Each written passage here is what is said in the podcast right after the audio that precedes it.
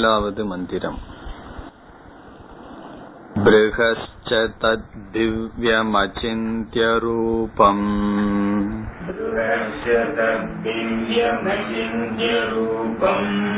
सूक्ष्माश्च तत्सूक्ष्मतरम् विभाति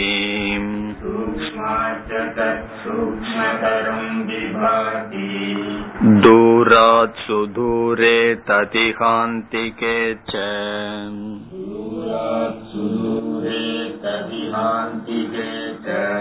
पश्यत्स्विहैव निहितम् गुहायाम्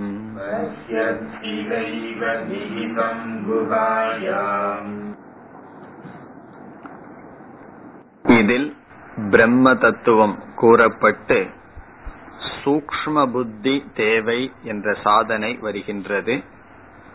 பிருகத் தது திவ்யம் அச்சிந்திய ரூபம்.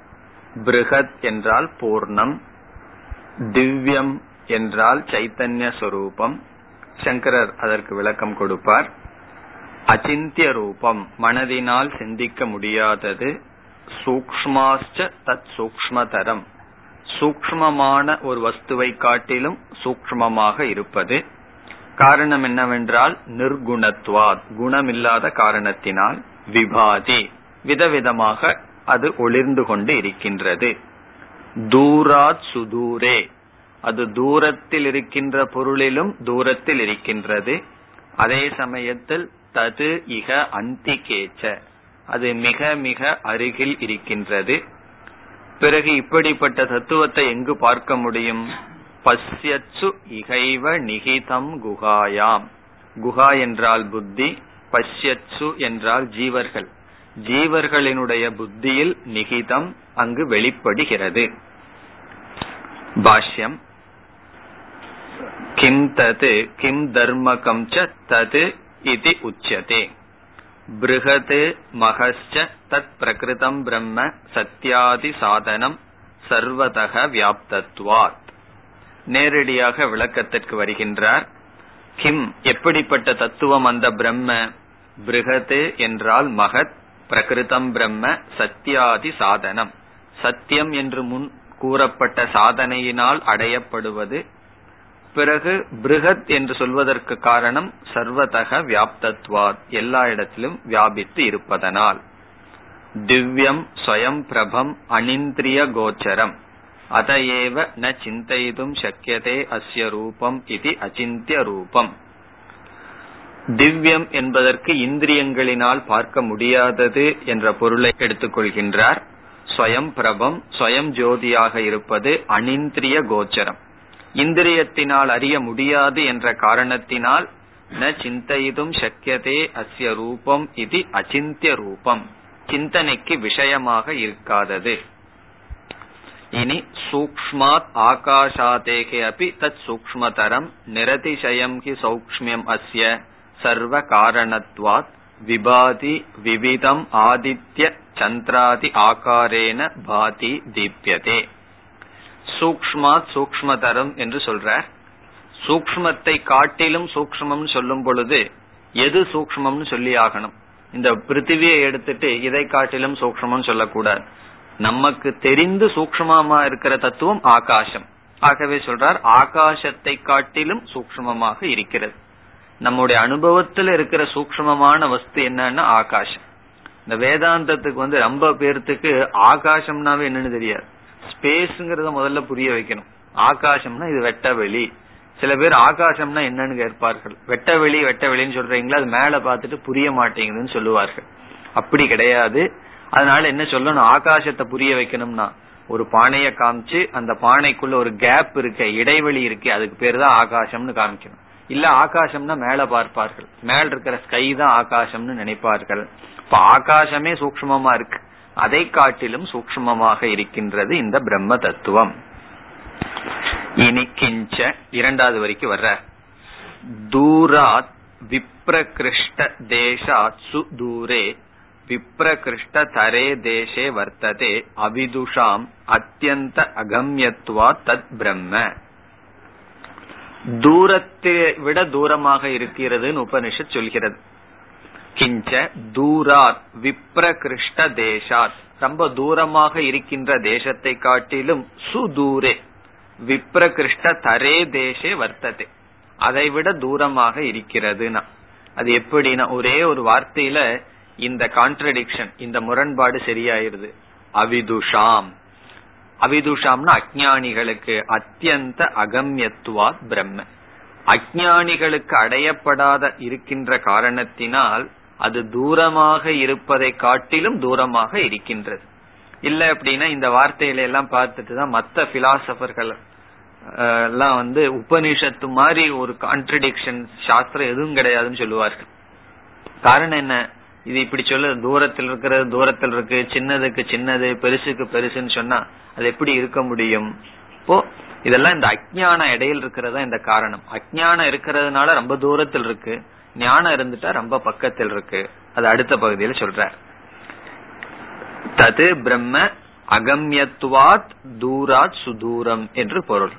இனி அடுத்த பகுதியில் ததிக அந்திகே என்று இருக்கின்றது. இக தேகே அந்திகே சமீபேச்ச விதுஷாம் ஆத்மத்வா சர்வ சர்வாந்தரத்வாச்ச ஆகாஷஸ்ய அபி அந்தர சுருதேகே ததிக அந்திகேச்ச அதற்கு பதில் சொல்கின்றார்.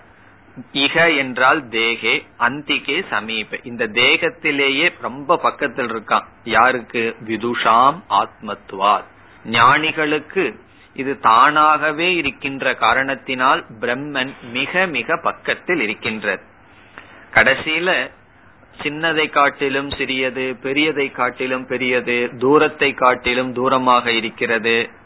மிக அருகில் இருக்கிறது. இதனுடைய அர்த்தம் என்னன்னு சொன்னா அது சின்னதும் அல்ல பெருசும் அல்ல தூரத்திலையும் இல்ல பக்கத்திலையும் இல்ல. பிறகு என்னன்னா அது நானாக இருக்கின்றேன். இந்த உலகத்துல ஒரே ஒரு பொருள் தான் தூரத்திலையும் இல்லாம பக்கத்திலையும் இல்லாம இருக்க முடியும். ஒரே ஒரு பொருள் தான் சின்னதும் இல்லாம பெருசா எல்லாம் இருக்க முடியும். அது என்ன தெரியுமோ? அந்த பொருளை பார்க்கின்ற திருக் ஆத்மா. ஆத்மா ஒண்ணுதான். ஆத்மா எங்க இருக்குன்னு சொன்னா தூரத்திலயும் கிடையாது பக்கத்திலயும் கிடையாது. இப்ப வந்து சந்திரன் எவ்வளவு தூரத்தில் இருக்குன்னு கேட்டா உடனே ஏதாவது சொல்லணும். அது சூரியன்ல இருந்தா இல்ல பூமியில இருந்தான்னு சொல்லி ஆகணும். சந்திரனுக்கும் ஆகாசத்துக்கும் எவ்வளவு தூரம்? சந்திரனுக்கும் ஆகாசத்துக்கும் எவ்வளவு சமீபம்னு சொன்னா என்ன பதில் சொல்ல முடியும்? ஆகாசத்துக்குள்ளதான் சந்திரன் இருக்கு. சந்திரனுக்கும் சூரியனுக்கும் தூரத்தை சொல்லலாம் பக்கத்தை சொல்லலாம்.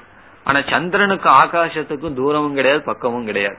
அதே போல ஆத்மாதான் ஆத்மாவை காட்டுறதுக்கு தான் உபனிஷத் இப்படிப்பட்ட வார்த்தைகளை கையாளுகிறது. அது தூரத்திலையும் கிடையாது பக்கத்திலையும் கிடையாது.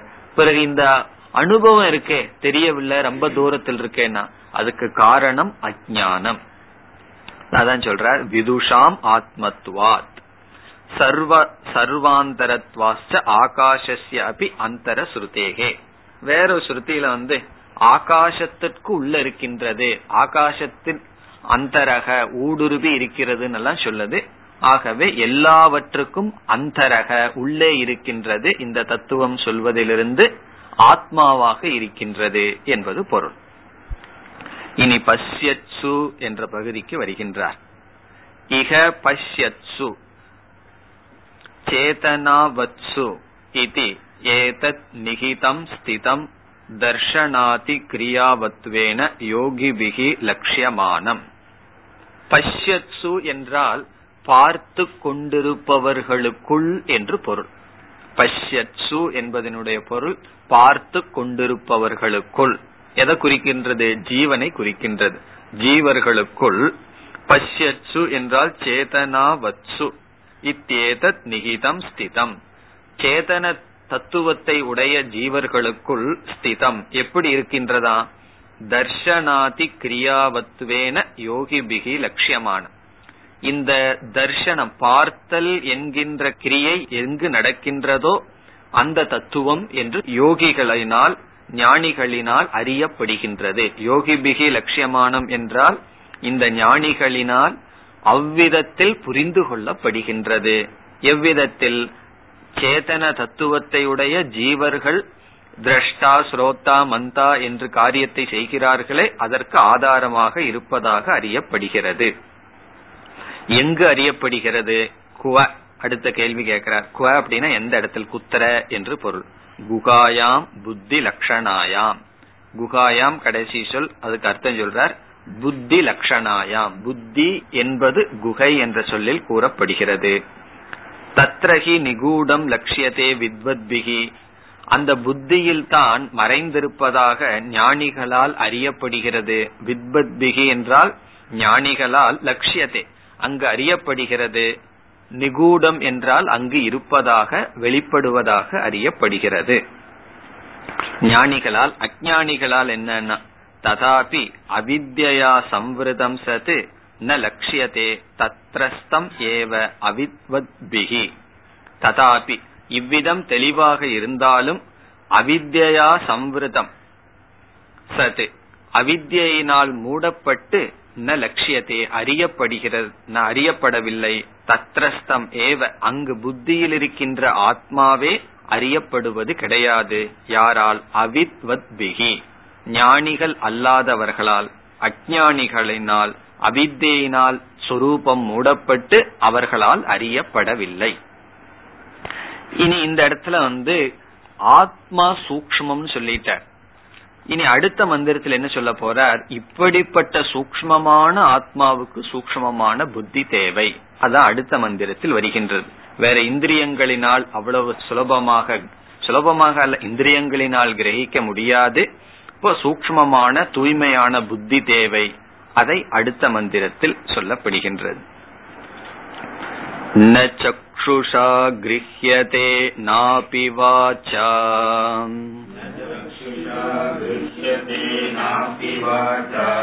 नान्यैर्देवैस्तपसा कर्मणा वा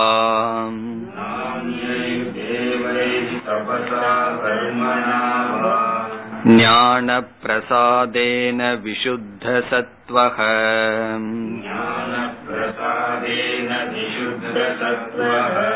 ततस्तु तम् पश्यते निष्कलम् ध्यायमाणः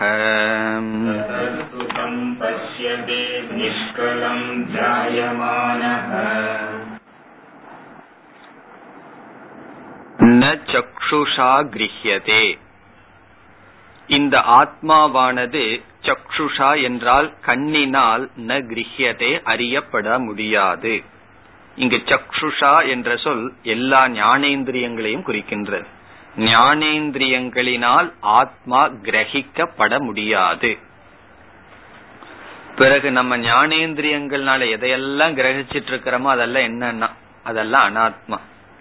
யாராவது தியானத்துல நான் இதை பார்த்தேன் அதை பார்த்தேன்னு சொன்னா எதை பார்த்திருப்பார்கள்? அனாத்மாவை தான் பார்க்க முடியும். ஆத்மாவை பார்க்கவோ கேட்கவோ சுவைக்கவோ முடியாது. இப்போ இந்திரிய ஞானேந்திரியங்களினால் ந கிரகியதே. நாபி வாச்சா. வாக்கினால் ஆத்மா கிரகிக்க முடியாது. இங்கு வாக் என்பது கர்மேந்திரியங்களை குறிக்கின்றது. கர்மேந்திரியங்களினாலும் இந்த ஆத்மாவை அறிந்து கொள்ள முடியாது. ந அந்நேகி தேவைகி. வேறு தேவர்களினாலும் இந்த ஆத்மாவை கிரகிக்க முடியாது. இந்த இடத்துல தேவர்கள்னு சொன்னா இந்திரியங்கள். மற்ற இந்திரியங்களினாலும் முடியாது.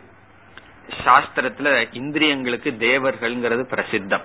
ஆகவே அந்நேகி தேவைகினா வேறு இந்திரியங்களினாலும் இந்த ஆத்மாவை கிரகிக்க முடியாது. அப்ப தபஸ் பண்ணலாமான்னா தபசா தபசுனாலையும் இந்த ஆத்மாவை அடைய முடியாது. ஏதாவது கர்மம் பண்ணிட்டு இருக்கலாமானா? கர்மனாச்ச கர்மனாவா கர்மத்தினாலையும் முடியாது. ரெண்டு மந்திரத்துக்கு முன்னாடி என்ன பார்த்தோம்? சத்தியேன லப்ய தபசா கேஷ ஆத்மான். சத்தியத்தினாலையும் தபஸ்னாலையும் ஆத்மா அடைய முடியும்னு. இங்க என்ன சொல்லுது? தபஸ்னாலே முடியாது கர்மத்தினாலே முடியாது அப்படின்னு சொல்லுது உபனிஷத். அதனுடைய அதை எப்படி நம்ம புரிந்து கொள்ள வேண்டும்னு சொன்னா உபனிஷத் வந்து ஒரு சாதனையினால அடைய முடியும்னு சொல்லும். வேற இடத்துல அந்த சாதனையினால அடைய முடியாதுன்னு சொல்லும். பிறகு எதுனாலதான் அடைய முடியும்? அடுத்த வரி ஞான பிரசாதேன விசுத்த சத்வக ஞான பிரசாதேன. இந்த இடத்துல ஞானம்ங்கிற சொல் புத்தியை குறிக்கின்றது. நம்முடைய புத்தியினுடைய பிரசாதத்தினால் அடையப்படுகிறது. விசுத்த சத்துவக தூய்மையான மனதை உடையவன் அடைகின்றான். அதாவது நம்ம போய் பகவான் கிட்ட பிரசாதம் நீங்க அனுகிரகம் பண்ணுங்கன்னு சொல்லி எல்லாத்திட்டையும் அனுகிரகத்தை கேட்போம். கடைசி அனுகிரகம் நம்ம யாருகிட்ட கேட்கணும்னா நம்மோட புத்தி கிட்ட தான். ஞான பிரசாதேனா நம்முடைய புத்தியினுடைய பிரசாதத்தினால் அமைதியினால் விசுத்த சத்வக தூய்மையான மனதை உடையவன் அடைகின்றான். இந்த ஆத்மாவை அடைகின்றான். ஆத்மா லப்யக. அதுக்கு விளக்கம் சொல்ல போற இந்த இடத்துல மன சூக்மமான புத்தி நமக்கு இருக்கணும்னு சொன்னா தூய்மையான மனசு இருந்தா தான் சூக்மமான புத்தி இருக்கு. இப்ப தூய்மையான மனம் சூக்மமான புத்தியினால்தான் அடைய முடியும்னு உபனிஷத் சொல்கிறது. இப்ப தபஸினால ஏன் அடைய முடியாதுன்னு சொல்கின்றது என்றால் இந்த தபஸ் வந்து சூக்மமான புத்தியையும் தூய்மையான புத்தியும் தான் கொடுத்துட்டு தபஸ்னுடைய காரியம் அதோட நிக்குது. அதுக்கப்புறம் தூய்மையான புத்தியினுடைய தூய்மையான மனதினுடைய துணை கொண்டு ஆத்மாவை அடைகின்றோம். ஏன் உபனிஷத் வந்து ஒவ்வொரு சாதனையை நிராகரிக்குதுங்கிறத அடுத்த பகுதியில பார்ப்போம். ஏன்னா அடுத்த பகுதியில தெளிவா வரப்போகுது. ந பிரவச்சனேன மேதையா நாயமாத்மா பிரவச்சனேன லப்யகன் எல்லாம் முக்கியமா சாஸ்திர சிரவணத்தை சொல்ல வேண்டிய உபனிஷத் சாஸ்திர சிரவணத்தினால் அடைய முடியாதுன்னு சொல்லுது. அந்த இடத்துல அந்த விசாரத்தை பண்ணுவோம். ஏன் சில சாதனைகளை நீக்குது? ஏன் சில சாதனைகளை உபனிஷத் பேசுது? முரண்பாடா பேசுதுங்கிற விசாரம் அங்க செய்யலாம். இங்க வந்து தபஸ்னால் அடைய முடியாது கர்மத்தினால் அடைய முடியாது எந்த இந்திரியங்களினாலும் கர்மேந்திரியத்தினாலும் ஞானேந்திரியத்தினாலும் கிரகிக்க முடியாதுன்னா எதனால கிரகிக்க முடியும்? ஞானத்தினுடைய பிரசாதம். இங்கு ஞானம்னா புத்தி. புத்தியினுடைய பிரசாதம் தூய்மையான மனதை உடையவன் ததஸ்துதம் பஷ்யதே. அதனால் அதற்கு பிறகு அவன் பார்க்கின்றான். ததகன்னு சொன்னா புத்தி தூய்மை ஞான பிரசாதத்தை அடைந்ததற்கு பிறகு தம் பஷ்யதே. அந்த ஆத்மாவை பார்க்கின்றான். எப்படி ஆத்மாவை புரிஞ்சுக்கிறான்? நிஷ்கலம். பிளவுபடாததாக புரிந்து கொள்கின்றான். நீ நான் அவன் அவள் இப்படிப்பட்ட பேதமே கிடையாது. நிஷ்கலம் அவயவமற்றதாக புரிந்து கொள்கின்றான். எப்படிப்பட்ட மனதை உடையவனாக இருந்து கொண்டு? தியாயமானக. நிதித்தியாசனத்தை செய்து கொண்டிருப்பவனாக அவன் இந்த ஆத்ம தத்துவத்தை உணர்கின்றான். இப்ப உபனிஷத் வந்து முதல்ல ஆத்ம ஞானத்தை கொடுத்துட்டு பிறகு பூரா சாதனைக்கு முக்கியத்துவம் கொடுக்குது. அதனாலதான் முண்டக்கோ உபனிஷத் அவ்வளவு அழகான உபனிஷத். காரணம் என்னன்னா சாதனைகள் எல்லாம் அங்கங்க தெளிவா வந்துட்டு இருக்கு ஆத்ம ஞானத்தை அழகா தெளிவா கொடுத்துட்டு இந்தந்த சாதனைகள் முறைப்படி உபனிஷத் மீண்டும் மீண்டும் வலியுறுத்தி பேசுகின்றது. இந்த சாதனை இல்லை அப்படின்னு சொன்னா ஞானம்ங்கிறது கிடையாது. அதாவது சாஸ்திரத்தை நம்ம பிரமாணமா எப்போ ஆகும்னு சொன்னா நம்ம அந்த பிரமாதாவாக இருந்தா தான் சாஸ்திர பிரமாணம். சாஸ்திர பிரமாணத்தினாலதான் ஞானம் வரும். அதுல சந்தேகம் கிடையாது. சாஸ்திரம் எப்போ பிரமாணம்? பிரமாதாவுக்கு பிரமாணம். பிரமாதான அறிபவனுக்கு. அந்த அறிபவனிடம் ஏதாவது தகராறு இருந்ததுன்னு சொன்னா இது வந்து படிச்சாலும் பிரயோஜனம் இல்லை. அந்த பிரமாதாவை பத்தி தான் உபனிஷத் இந்தந்த சாதனைகள் இருக்கணும்னு சொல்லிக் கொண்டே வருகின்றது. இனி பாஷ்யம் புனக அபி அசாதாரணம் தத் உபலப்தி சாதனம் உச்சதே புனக அபி மீண்டும் அசாதாரணம் என்றால் முக்கியமான அர்த்தம். அது அவ்வளவு இம்பார்ட்டன்ட் இல்லாம ரொம்ப ரொம்ப முக்கியமான சாதனம் தது உபலப்தி சாதனம் ஆத்மாவை அறிகின்ற சாதனம் உச்சதே சொல்லப்படுகிறது மீண்டும் அந்த ஆத்மாவுக்கு நேரடியான அசாதாரணம் சொன்னா நேரடியான டைரக்ட் மீன்ஸ் நேரடியான சாதனம் ஆத்மாவை அறிவதற்கான நேரடியான சாதனம் சொல்லப்படுகின்றது. பிறகு எஸ்மான் ந சக்ருஷா கிரகியதே கேனச்சித் அபி அரூபத்வாத். நாபி வாச்சா கிரகியதே வாச்சா அனபிதேயத்வாத் நச்ச அந்நைகி தேவைகி இதர இந்திரியைகி யாது காரணத்தினால் எஸ்மாத் ந சக்ஷுஷா கிரியதே கண்ணினால் இந்த ஆத்மா அறியப்படாததோ கேனச்சித் அபி. யாராலும் அரூபத்வாத். காரணம் என்னன்னா ஆத்மாவுக்கு ரூபம் கிடையாது. அது ஏதாவது ரூபம் இருந்தா கண்ணுல பாத்துரலாம் ரூபம் கிடையாது. நாபி கிரகியதே வாச்சா. வாக்கினால் இந்த ஆத்மாவை கிரகிக்க முடியாது. விளக்க முடியாது. அனபிதேயத்வாத். இந்த ஆத்மாவுக்கு பேர் கொடுத்து வாக்கில் விளக்க முடியாது. நஜ அந்நேகி தேவைகி வேறு தேவர்களினால் முடியாது. இந்த இடத்துல தேவர்களுக்கு அர்த்தத்தை சொல்றார். இதரைகி இந்திரியைகி வேறு இந்திரியங்களினால் இந்த ஆத்மாவை அறிய முடியாது. இனி தபசாங்கிற சொல்லுக்கு வர்றார். தபசா. சர்வ பிராப்தி சாதனத்துவே அப்படி ந தபசா கிரகியதே. தபசுக்கு லட்சணம் கொடுக்கிற சர்வ பிராப்தி சாதனமா? வாழ்க்கையில எதை அடையணும்னாலும் கூட தபஸ்ல அடைஞ்சிடலாமா அந்த தபஸுக்கு லட்சணம் சர்வ பிராப்தி சாதனத்துவே அப்படி எல்லாதே இந்த அனாத்ம விஷயத்துல எதையெல்லாம் அடையணுமோ அது கொஞ்சம் தபஸ் பண்ண அடைஞ்சிடலாமா அப்படிப்பட்ட தபஸ்னாலையும் கூட இந்த ஆத்மாவை அறிய முடியாது. எல்லாம் புராணங்கள்ல எல்லாம் வரும். பெரிய பெரிய அரக்கர்கள் எல்லாம் அசுரர்கள் எல்லாம் தபஸ்னால தானே பெரிய பெரிய ராஜ்யத்தை அடைஞ்சார்கள். தேவர்களை எல்லாம் கூட ஆட்டி வச்சாங்கன்னா அது காரணம் என்னன்னா தபஸ்னால. அதே போல துருவனுடைய தபஸ் இதெல்லாம் நம்ம பார்க்கிறோம். சாதாரண ஒருத்தன் வந்து தபஸ்னால எதை வேண்டுமானாலும் அடையலாம். அப்படிப்பட்ட தபஸ்னால எதை எல்லாவற்றையும் அடைகின்ற தபஸ்னாலையும் ஆத்மா அடைய முடியாது. இதுவும் நம்ம தெரிஞ்சுக்கணும். இல்ல அப்படின்னா யாராவது அந்த கங்கையில போய் குளிர்காலத்தில் நின்றுட்டு இருந்தாங்கன்னா நம்மளும் அப்படி நின்னா தான் மோட்சம் அடையுமோன்னு நினைச்சுக்குவோம். அப்படிப்பட்ட தபஸ்னாலையும் கூட அடைய முடியாது. பிறகு ததா வைதிகேன அக்னிஹோத்ராதி கர்மனா பிரசித்த மகத்வேனபி ந கிரகியதே சரி தபஸ்னால பண்ண முடியாதுன்னா போய் அக்னிஹோத்திரம் பண்ணிட்டு இருக்கலாமான்னா அதனாலே முடியாதுன்னு சொல்றார். ததா வைதிகேன அக்னிஹோத்ராதி கர்மனா வைதிக கர்மமான அக்னிஹோத்திரம் முதலிய பிரசித்த மகத்துவேன ரொம்ப மகத்துவம் உயர்ந்ததுன்னு சொல்லி பிரசித்தமானது. அந்த காலத்துல அவர் இந்த காலத்துல ரொம்ப பிரசித்தமான அக்னிஹோத்திரத்தினாலையும் இந்த ஆத்மா அடைய முடியாது. இதெல்லாம் முதல் வரியில சொல்லியாச்சு. ஆத்மா எதனாலெல்லாம் அடைய முடியாது? இனி இரண்டாவது வரைக்கும் வர்றார். ஞான பிரசாதேன விசுத்த சத்துவக அத சொல்ல வர்றார். கிம் புனக தசிய கிரகணே சாதனம் இத்தியாக. இதுவரைக்கும் ஆத்மாவை அடைய முடியாது அடைய முடியாதுன்னு சொல்லி ஆத்மாவை அடையறதுக்கு தான் என்ன சாதனம்? கிம் புனக தஸ்ய கிரகணே. ஆத்மனக கிரகணே சாதனம். ஆத்மாவை புரிந்து கொள்வதற்கு என்னதான் சாதனம்? அதற்கு வருகின்றார். ஞான பிரசாதேன ஞான பிரசாதேன அதுக்கு வர்றார். ஞான பிரசாதேனா புத்தியினுடைய அமைதியினால். இந்த உலகத்துல நமக்கு ஒரே ஒரு பெரிய எதிரி யார் தெரியுமோ? நம்முடைய புத்தி. நம்மிடம் இருக்கின்ற பலகீனத்தை நம்மிடம் இருக்குதுன்னு தெரியாம நம்மகிட்டயே மறைச்சு நம்முடைய பலகீனத்தை வச்சிருக்கான். அதான் புத்தியினுடைய சாமர்த்தியம்.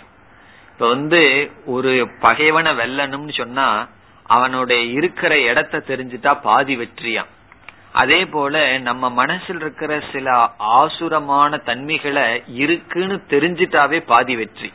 அது நம்ம கிட்ட இருக்குன்னு முதல்ல நம்ம ஒத்துக்கணும். நமக்கு அது தெரியணும். இந்த புத்தி என்ன பண்ணும் தெரியுமோ?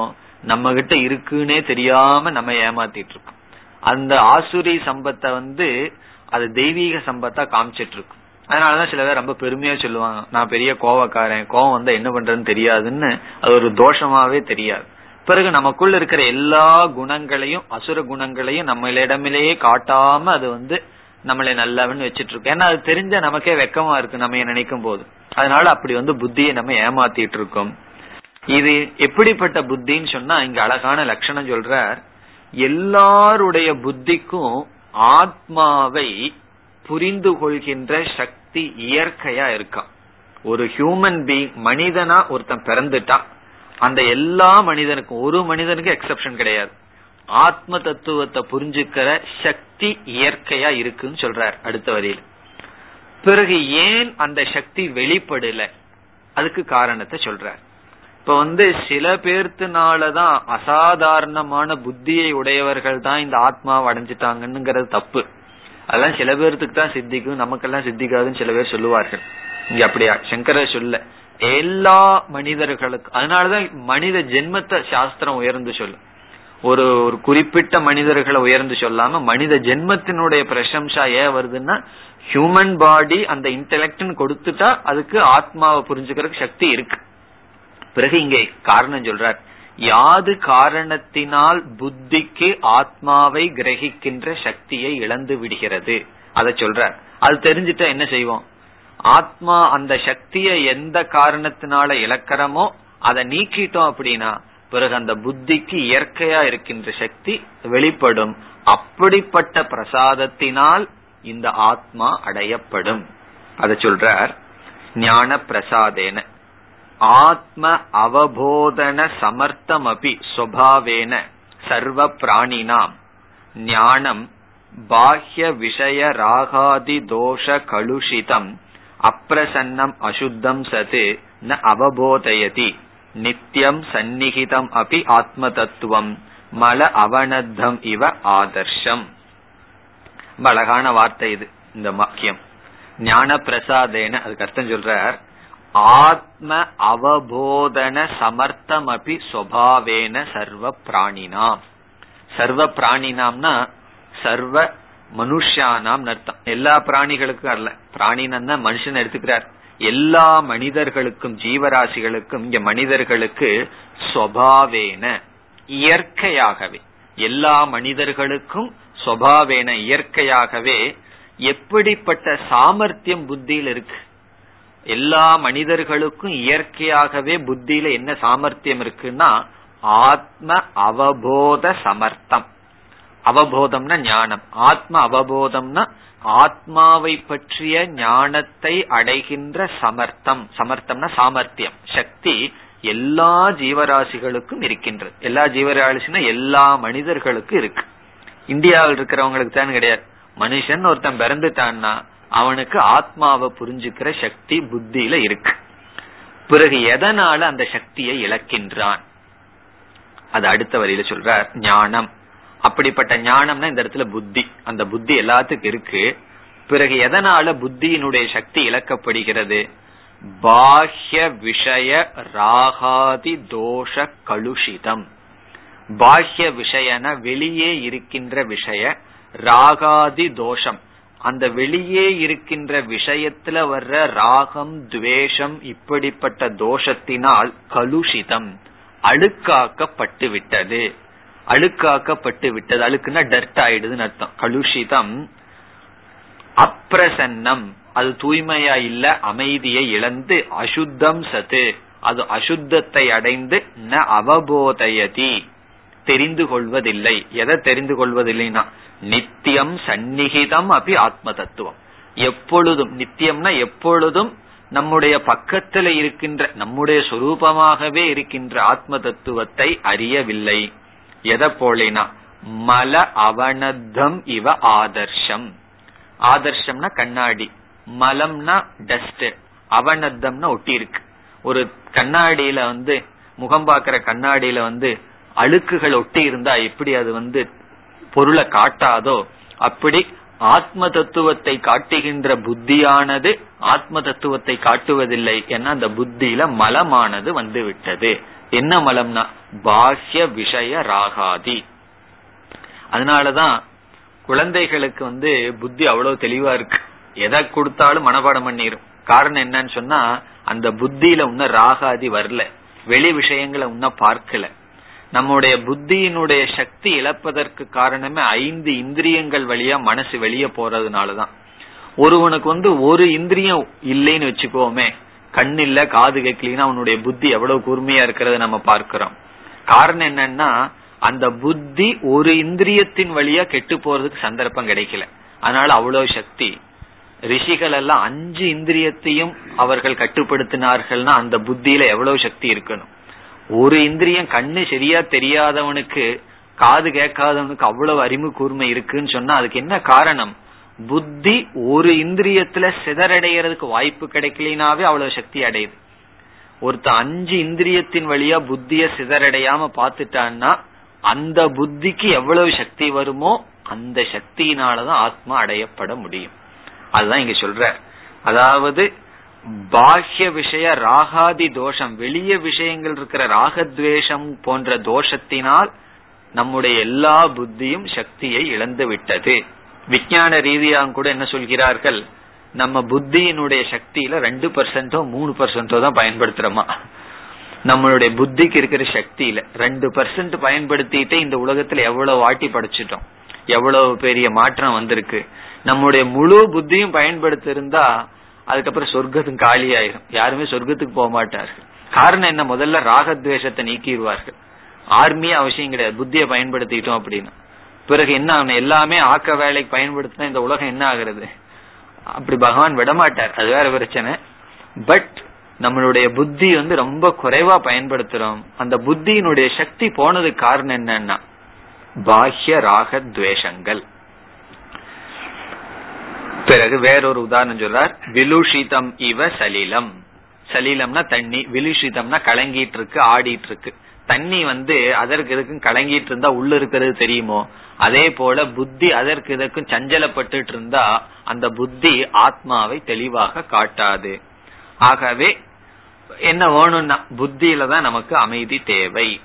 அத சொல்ற தது யதா இந்திரிய விஷய சம்சர்க ஜனித ராகாதி மல காலுஷ்ய அபநயனாத் ஆதர்ஷ சலிலாதிவது பிரசாதிதம் ஸ்வச்சம் சாந்தம் அவதிஷ்டதே ததா ஞானசிய பிரசாதக சியாத்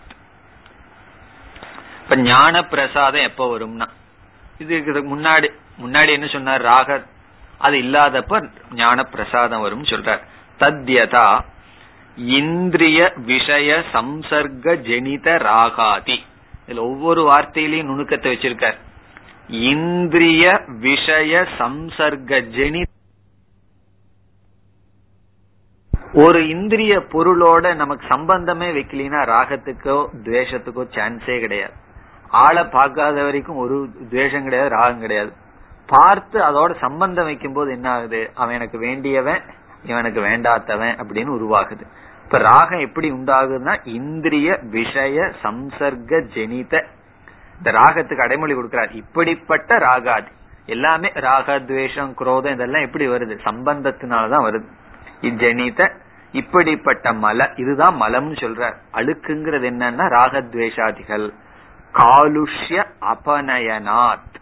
இப்படிப்பட்ட காலுஷ்யம்னா அழுக்குகளை நீக்குவதன் மூலமாக அபநயனாத் ஆதர்ஷ சலிலாதிவது. தூய்மையான கண்ணாடி தெளிவான நீர் போல பிரசாதிதம் அமைதியாக இருக்கின்றது சுத்தமாக இருக்கின்றது ஸ்வச்சம் மிக தூய்மையாக இருக்கின்றது. சாந்தம் அமைதியாக அவதிஷ்டதே எப்பொழுது இருக்கிறதோ. அப்ப என்னன்னா ததா ஞானசிய பிரசாதக சியாத் அப்பொழுது புத்திக்கு பிரசாதம் வருகின்றது.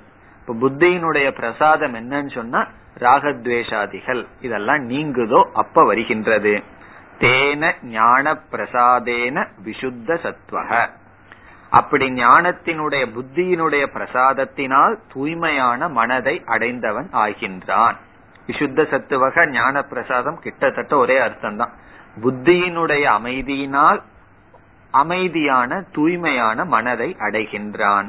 அப்படிப்பட்ட அந்த கரணம் என்னன்னா விசுத்த அந்த கரணக யோகியக பிரம்ம திரஷ்டும் எஸ்மாத் யாது காரணத்தினால் தூய்மையான மனதை உடையவன் தான் பிரம்மத்தை அறியும் யோக்கியக யோக்கியகன தகுதியை உடையவன்.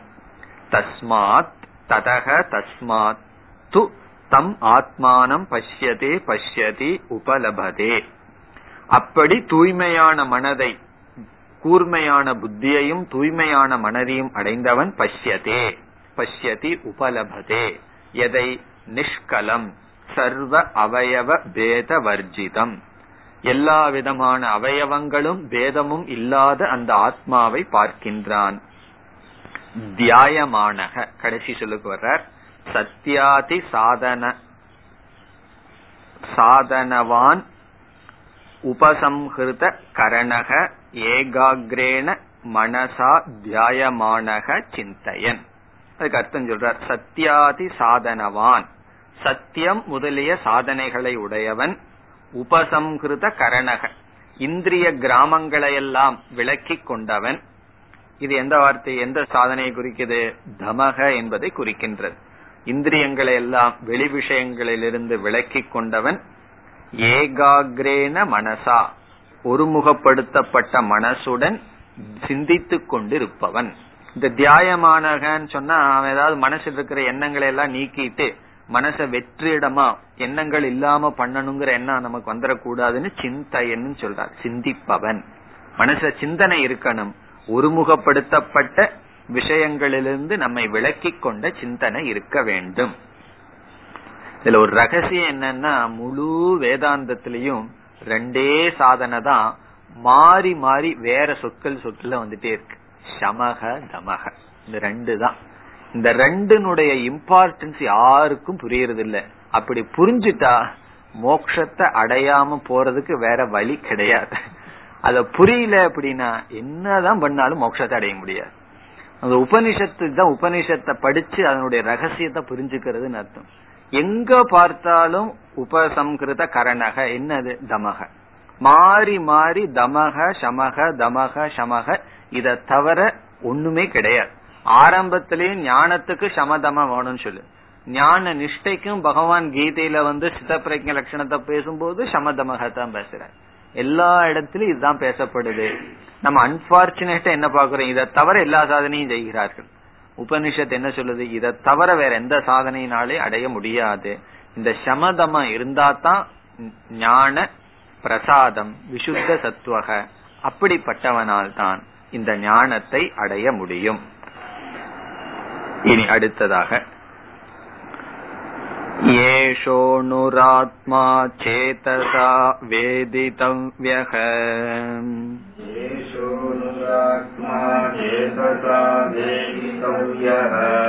यस्मिन् प्राणः पञ्चधा संविवेश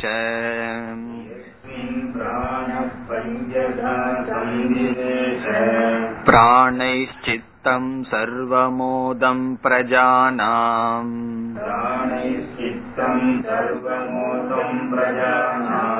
यस्मिन् विशुद्धे विभवत्येष आत्मा यस्मिन् विशुद्धे विभवत्येष आत्मा இங்கும் அதே கருத்துதான் வருகின்றது விசுத்த சத்துவக தூய்மையான மனதை உடையவன் தான் இந்த ஆத்மாவை அடைய முடியும் ஏஷக அணுகு ஆத்மா சேதசா பேதி தவ்யக ஏஷக இந்த அணுகு சூக்மம் இந்த இடத்துல அணுன்னு சொன்னா சூக்மம்னு அர்த்தம். அணுகு ஆத்மா. சூக்மமான ஆத்மா சேதசா பேதி தவ்யக மனதினால் தான் அறியப்பட முடியும். சேதசா வேதித்தவ்யகன மனதினுடைய துணை கொண்டுதான் இந்த ஆத்மாவை அடைய முடியும் அறியப்பட முடியும். இந்த இடத்துல ஒரு பெரிய விசாரத்தை செய்யலாம் செய்யணும்னா. அது என்ன விசாரம்னு சொல்லிட்டு செய்ய போறது இல்ல என்ன விசாரம் தெரியுமோ? சில இடங்கள்ல உபனிஷத் என்ன சொல்லுது? மனதினால் அடைய முடியாதுன்னு சொல்லும். என் மனசான மனுதே ஏனாகுர் மனோமதம். எந்த ஆத்மா மனதினால் அடைய முடியாதோன்னு சொல்லும். சில இடங்கள்ல வந்து சேத்தசா வேதிதவ்யக மனதினால் அடைய முடியும்னு சொல்லுது. அந்த இந்த கான்ட்ரடிக்ஷனை எப்படி நீக்கிறதுன்னு சொன்னா ரெண்டு பதில் இருக்கு. ஒரு பதில் வந்து எங்க உபனிஷத் மனதினால் அடைய முடியாதோன்னு சொல்லுதோ அப்போ அசுத்தமான மனதினால் அடைய முடியாதுன்னு பொருள் எடுத்துட்டு மனதினால் அடைய முடியும்னு சொல்லும் போது தூய்மையான மனதினால் அடைய முடியும்னு பொருள் எடுத்துக்கிறது. அதான் சிம்பிள் சிம்பிளா இந்த கான்ட்ரடிக்ஷன் எப்படி தீர்த்துக்கணும்னா மனதினால் அடைய முடியாதுன்னு சொல்லும் போது உபனிஷத் அசுத்தம்ங்கிற மனசை வச்சுட்டு பேசுது. மனதினால் தான் அடைய முடியும் போது சுத்தம்ங்கிற மனசை வச்சுட்டு பேசு இது வந்து பிராக்டிக்கலா இருக்கிற உண்மை. இத விசார் வேறொரு விசாரம் சொன்னோம்னா விற்பி வியாப்தி பல வியாப்தின்னு ஒரு விசாரம் இருக்கு. அதாவது விற்பி வியாப்தி அது அதிக விசாரிப்ப வேண்டாம். உங்களுக்கு எல்லாம் தெரிஞ்சிருக்கும். இது விற்பி வியாப்தி பல வியாப்தி. அதாவது எல்லா ஞானத்துக்கும் விற்பி வியாப்தி பல வியாப்திங்கிற ரெண்டு ப்ராசஸ்ல அடையப்படும். ஆத்ம விஷயத்துல விருத்தி வியாப்தி மட்டும் போதும். இப்ப ஞான மனசுனால அடைய முடியாதுன்னு சொல்லும் பொழுது பல வியாப்தி அவசியம் இல்லைன்னு அர்த்தம். மனசுனால அடைய முடியும்னு சொல் அடைய வேண்டும் சொல்லும் போது விருத்தி வியாப்தி தேவை. விருத்தி வியாப்தின்னு சொன்னா எண்ணங்கள் பல வியாப்தினா சிதாபாசம். ஒரு பொருளை பார்க்கறதுக்கு அந்த பொருளினுடைய எண்ணம் தேவை அது விருத்தி வியாப்தி. அந்த பொருளை அந்த விருத்திங்கிறது ஜடம் அதுக்குள்ள இருக்கிற சிதாபாசம் சைத்தன்யத்தினுடைய ஆபாசம் பலம். அந்த வியாப்தி அது பல வியாப்தி. ஆத்மாவே சைத்தன்ய சொரூபமா இருக்கிறதுனால விற்பி வியாப்தி மட்டும் போதும். பல வியாப்தி தேவையில்லை. இப்ப பல வியாப்தி தேவையில்லைங்கிறதுக்காக மனதினால் அடைய முடியாது. விற்பி வியாப்தி தேவைங்கிறதுக்காக மனதினால் அடைய முடியும். அதுதான் இங்க சேதசா வேதி தவ்யக பிறகு இந்த சேத்தஸ் வந்து நம்ம மனசு எங்க இருக்குன்னு மத்த டீட்டெயில் வருது. அதாவது இந்த நம்ம மனசு வந்து இந்த ஸ்தூல சரீரத்துக்குள்ளதான் நம்ம மனசு இந்திரிய சூக்ம சரீரம் இருக்குன்னு சொல்லுது. எஸ்மின் பிராணக பஞ்சதா சம்விவேஷ. எந்த ஸ்தூல சரீரத்துக்குள்ள அஞ்சு பிராணன் இருக்கோ எந்த ஸ்தூல சரீரத்துல சூக்ம சரீரம் வீற்று இருக்கோ அந்த சூக்ம சரீரத்துக்குள்ள ஆத்மாவை தெரிஞ்சுக்கணும்னு அர்த்தம். இப்ப எஸ்மின்ங்கிற வார்த்தை இங்கு ஸ்தூல சரீரத்தை குறிக்கின்றது. எஸ்மின் ஸ்தூல சரீரே பிராணக பஞ்சதா சம்பிவேஷ. பிராண அபான என்கின்ற ஐந்து பிராணனானது இங்கு இருக்கின்றதோ. இதெல்லாம் எதற்குன்னா அந்த சேதஸ்க்கு அடையாளம். எந்த சூக்ம சரீரத்தில் எந்த ஸ்தூல சரீரத்தில் ஐந்து விதமான பிராணன் செயல்பட்டு கொண்டிருக்கின்றதோ அந்த ஸ்தூல சரீரத்திற்குள் இருக்கின்ற சூக்ம சரீரத்தின் மூலமாக ஆத்மா அறியப்பட வேண்டும். அதான் முதல் வரின்னு அர்த்தம். எந்த ஸ்தூல சரீரத்தில் அஞ்சு பிராணன் உள்ளே சென்றுள்ளதோ செயல்பட்டு கொண்டிருக்கிறதோ அந்த ஸ்தூல சரீரத்தில் இருக்கின்ற சூக்ம சரீரத்தில் ஆத்மா அறியப்பட வேண்டும். பிறகு பிராணைகி சித்தம் சர்வம் ஓதம் பிரஜானாம். பிரஜானாம் சித்தம். எல்லா ஜீவராசிகளினுடைய சித்தம் மனமானது பிராணைகி பிராணத்துடன் ஓதம். இந்த ஆத்மாவோடு ஆத்மாவினால் வியாபிக்கப்பட்டுள்ளது. பிறகு எஸ்மின் விசுத்தே ஏஷக ஆத்மா விபவதி. எந்த தூய்மையான புத்தியில் இந்த ஆத்மாவானது ஒளிர்கின்றது? இரண்டாவது வரியில் பிராணைகி சர்வம் சித்தம். எல்லா பிரஜைகளினுடைய ஜீவர்களுடைய எல்லா புத்தியும் பிராணைகி ஓதம். பிராணங்களுடன் சேர்ந்து எந்த ஆத்மாவினால் வியாபிக்கப்பட்டுள்ளதோ அப்படிப்பட்ட ஆத்மா எஸ்மின் விசுத்தே எந்த தூய்மையான புத்தியில் அந்த தூய்மையான புத்தியில் ஏஷக ஆத்மா விபாதி. இந்த ஆத்மா ஒளிர்கின்றது. இனி பாஷ்யம். எம் ஆத்மானம் ஏவம் பஷ்யதி. ஏஷக அணுகு சூக்மக இதற்கு முன் சொல்லப்பட்ட இந்த ஆத்மாவை எம் ஆத்மானம் ஏவம் பஷ்யதி. இப்படி அறிகிறார்களோ அந்த ஆத்மா ஏஷக அணுகு. அணுகுங்கிறதுக்கு அர்த்தம் சொல்றார் சூக்மக இதை வச்சுட்டு தான் விசிஷ்டாத்வைதிகள் எல்லாம் ஜீவாத்மாவினுடைய தத்துவம் அணுன்னு சொல்லிட்டு இருக்கார்கள் ஏன்னா உபனிஷத் சொல்லிடுதே ஏஷக ஆத்மா அணுகுன்னு சொல்லி. அதனால அதை அப்படியே லிட்டரெல்லாம் எடுத்துட்டு ஜீவாத்மாக்கள் எல்லாம் அணுன்னு சொல்லி கொண்டு இருக்கிறார்கள். சங்கரர் சொல்றார் அணுன்னா என்ன? சூக்மம் உதாரணமாக இங்க சொல்லப்படுதுங்கிற கருத்துல எடுத்துக்கிறார். சூக்மக சேதசா. அது அர்த்தம் சொல்றார் விசுத்த ஞானேன கேவலேன வேதி தவ்யக இங்க விருத்தி வியாப்தி பல வியாப்தி எல்லாம் இவரு விசாரம் பண்ணல. இவர் நேரடியா எடுத்துக்கிறார் சங்கராச்சாரியார். என்ன சேதசான என்ன சேதசா? விசுத்த ஞானேன கேவலேன. கேவலேன அதனால மட்டும்தான். தூய்மையான புத்தியினால் மட்டும்தான் வேதி தவ்யக அறிய முடியும். புத்தியிலேயே தூய்மை இருக்கா இல்லையான்னு சொன்னா இருக்கு. ஏன்னா சில பேர் புத்தி வந்து ரொம்ப கூர்மையா இருக்கும். எப்படி எல்லாம் யாரெல்லாம் எப்படி எல்லாம் ஏமாத்தலாம் என்னென்ன பண்ணலாம்னு திட்டம் போட்டுட்டு இருக்கும். அதுக்கும் புத்தி வேணுமே. ஒருத்தனை ஏமாத்தி காரியத்தை வாங்குறதுக்கும் புத்தி வேணுமே. அப்படி அந்த புத்தியில தூய்மை இல்லாம ரொம்ப பேர் இருப்பார்கள். அப்படி இல்லாம அந்த புத்தி நேரடியா கூர்மையாக செயல்பட்டு கொண்டிருக்கிறது. அப்படிப்பட்ட தூய்மையான புத்தியினால் தான் ஆத்மா அடைய முடியும். இனி வர்ற பகுதியெல்லாம் இந்த புத்தி எங்க இருக்கு? இந்த ஸ்தூல சரீரத்தில் இருக்கு. ஸ்தூல சரீரத்துக்குள்ள என்னென்ன இருக்குன்னா அஞ்சு பிராணன் செயல்பட்டு கொண்டிருக்குங்கிற விசாரம் தான் அசௌ. இந்த புத்தி தான் எங்க இருக்கு? ஆத்மா எங்க இருக்கு? புத்திக்குள் இருக்கு. இந்த புத்தி எங்க இருக்கு என்றால் எஸ்மின் ஷரீரே பிராணக வாயுகு பஞ்சதா.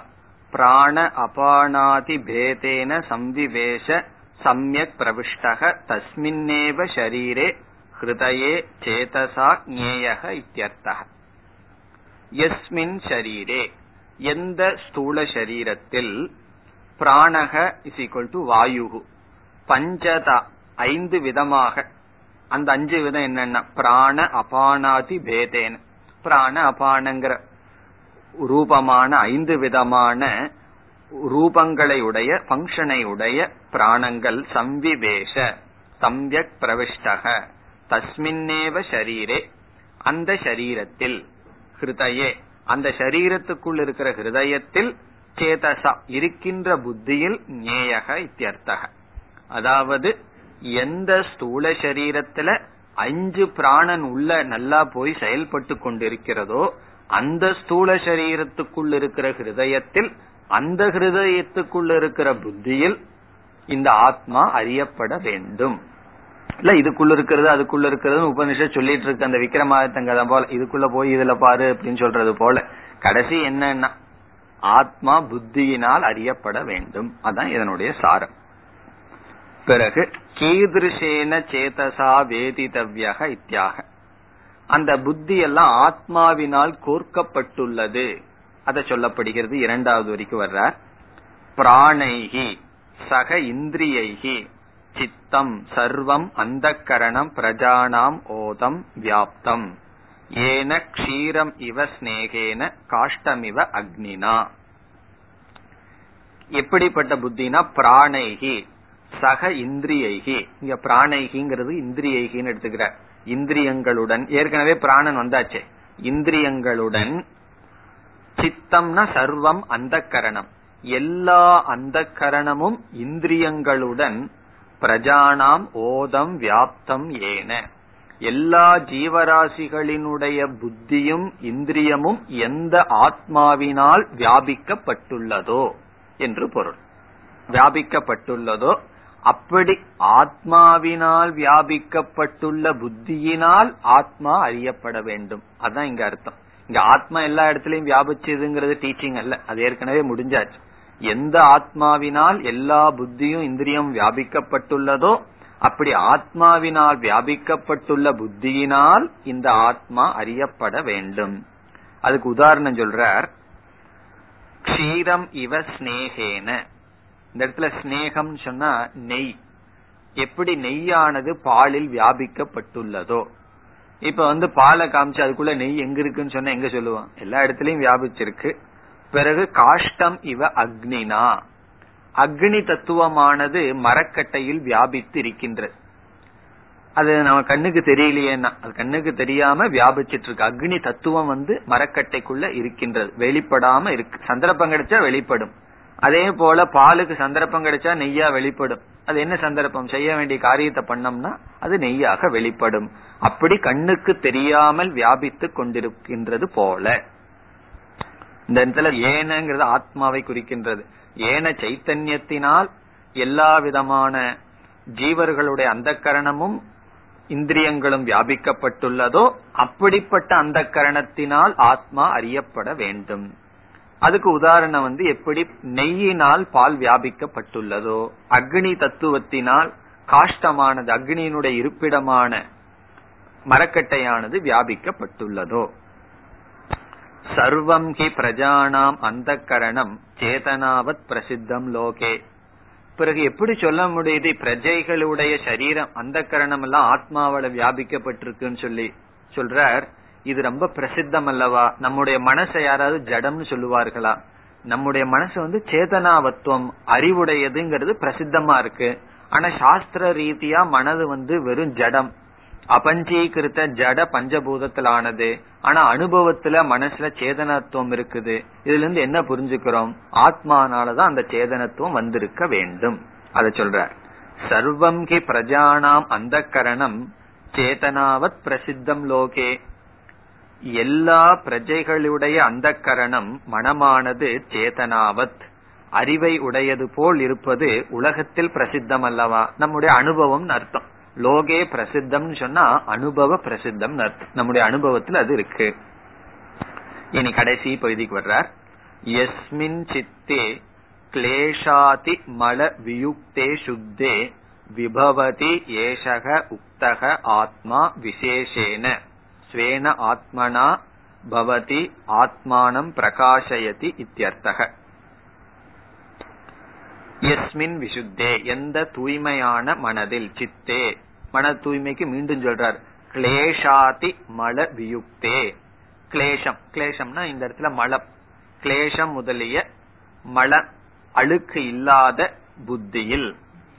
கிளேஷம் சொன்னா இந்த ராகத்வேஷாதிகளை தான் கிளேஷம் சொல்லப்படுது. அப்படிப்பட்ட மலம் இல்லாத வியுக்தே சுத்தே விபவதி ஷைன்ஸ் விசேஷேன பாதி நான் நான் என்று அது பிரகாசிக்கின்றது। எது உக்தக ஆத்மா? இதுவரைக்கும் சொல்லப்பட்ட ஆத்மா. விசேஷேன ஸ்வேன ஆத்மனா பாதி. பாதின்னு இருக்கணும் பவதி ஆத்மானம் பிரகாசயதி. அது தான் ரூபமாக நானாக தன்னுடைய சொரூபமாக இப்படி தூய்மையான மனதை உடையவர்களுக்கு இந்த ஆத்மா பிரகாசயதி காட்டுகின்றது இந்த ஆத்மா இருக்கின்றது. விசேஷேன பவதி. விபவதின விசேஷேன பவதி. விசேஷமாக அது இருக்கின்றது. விசேஷேன பவதி விபவதி. விசேஷேன பவத்தின்னு எப்படி? ஆத்மா ஒரு பொருளாக தெரியாமல் தானாக இப்படிப்பட்ட புத்தியை உடையவர்களுக்கு தெரிகிறது. இதோட சாதனை முடிகின்றது. இனி அடுத்த கடைசி மந்திரத்தில் ஞான ஸ்துதி வருகின்றது எம் எம் லோகம் மனசா சம்விபாதி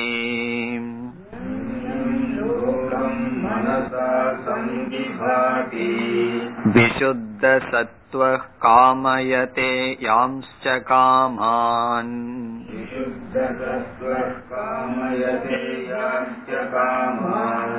तं तं लोकं जयते तांश्च कामान्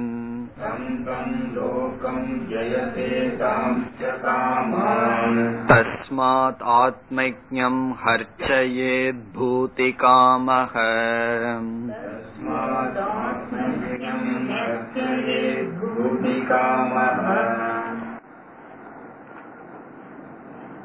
இந்த மந்திரத்திலும் அடுத்த மந்திரத்திலும் அடுத்த கடைசி கண்டத்தில் வருகின்ற முதல் மந்திரத்திலும் உபனிஷத் ஞானத்தினுடைய ஸ்துதி செய்கின்றது.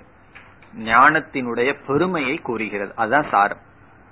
இந்த மந்திரம் அடுத்த கடைசி கண்டத்தினுடைய முதல் மந்திரம். இந்த ரெண்டுலயும் ஞான ஸ்துதி டாபிக் வைஸ் பார்த்தா இதோட இந்த கண்டம் முடியக்கூடாது. அடுத்த மந்திரம் சேர்த்திக்கணும். இந்த ரெண்டு ஒரே அர்த்தத்தில் இருக்கு இருந்தாலும் பிரிகின்றது. கண்டமானது பிரிகின்றது. ஞான ஸ்துதியை எப்படி செய்யுதுன்னு சொன்னா ஞானத்தை உடையவனை ஸ்துதி செய்கிறது. இப்போ ஒரு மியூசிக்க நம்ம வந்து வளர்த்தணும்னு சொன்னா யார வளர்த்தணும்? அந்த மியூசிக் ஞானம் யாருகிட்ட இருக்கோ அவருக்கு ஏதாவது சன்மானம் கொடுத்து வளர்த்துனா அந்த மியூசிக் வளரும்.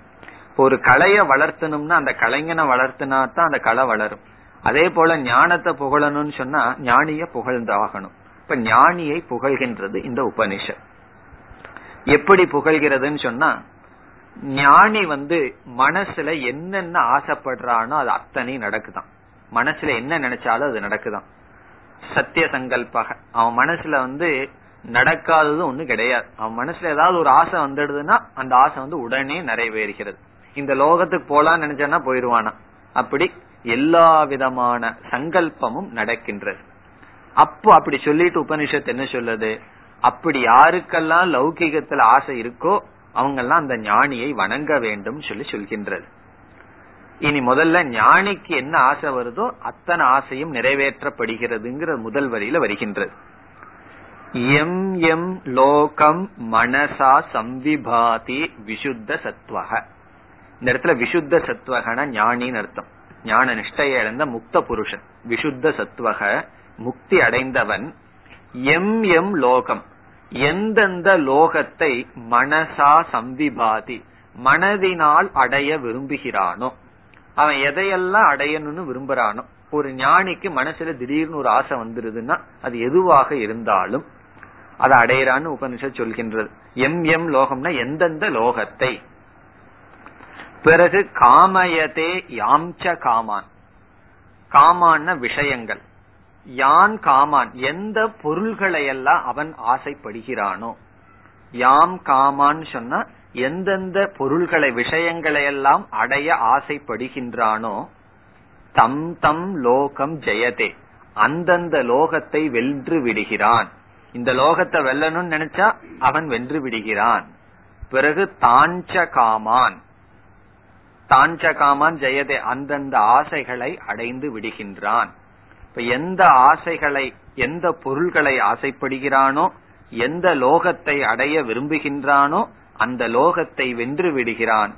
அந்த லோகத்தை அடைகிறான். அந்த ஆசையை அடைகின்றான்.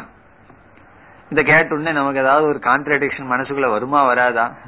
இவ்வளவு நேரம் ஆசைய திறந்தாதான் ஞானம்னு சொல்லி. அடுத்தது சொல்ல போகுது. ஆசையெல்லாம் இவனுக்கு கிடையாதுன்னு சொல்லி. இப்ப ஞானி முதல்ல ஆசைப்படுவானா என்பது கேள்வி. அதனால சங்கரர் போடுறார்.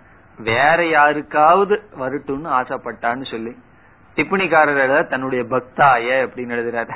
தன்னுடைய பக்தர்களுக்கு இதெல்லாம் வரட்டும்னு நினைச்சா வந்துருமா? அவருக்கல்ல அவருடைய பக்தர்களுக்கு. ஒரு ஞானி நினைக்கிறாருன்னு வச்சுக்கோமே ஒரு பெரிய ஆசிரம் உருவாகட்டும்னு. என்ன ஆகுமா உருவாயிருமா?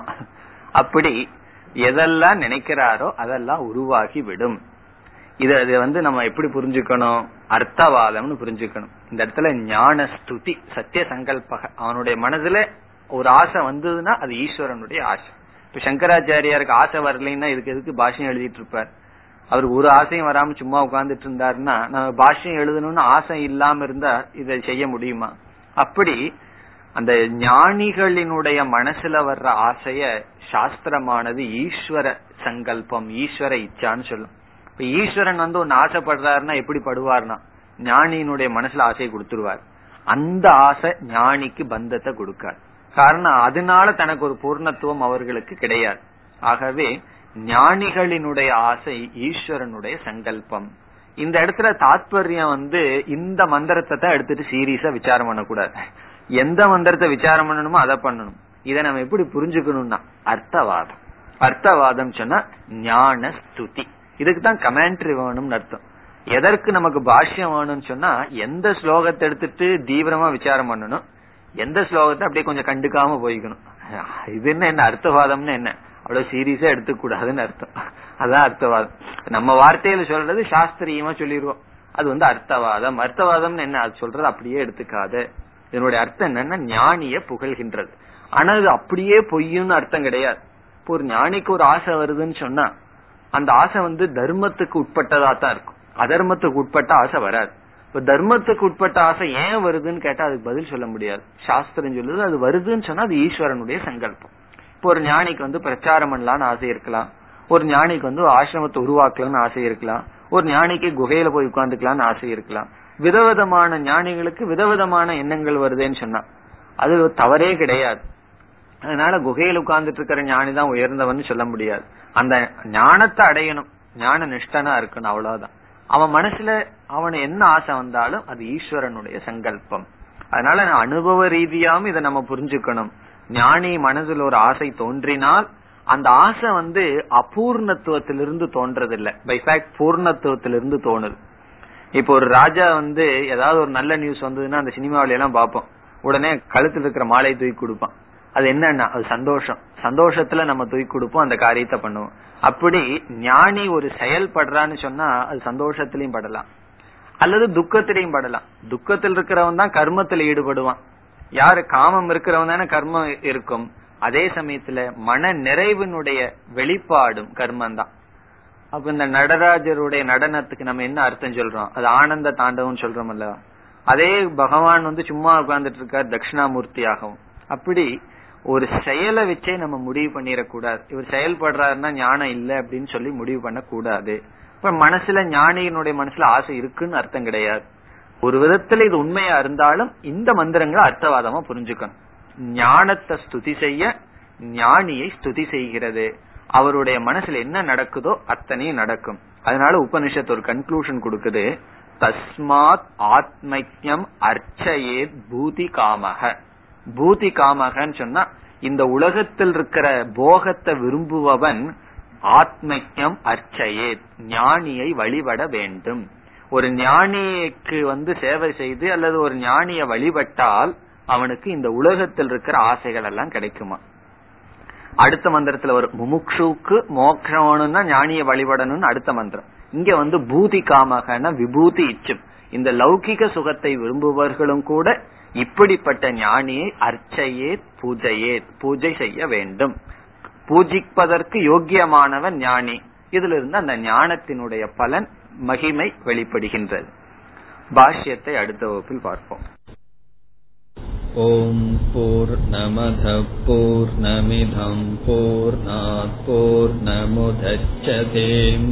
पूर्णस्य पूर्णमादाय पूर्णमेवावशिष्यते ॐ शान्ति शान्ति शान्तिः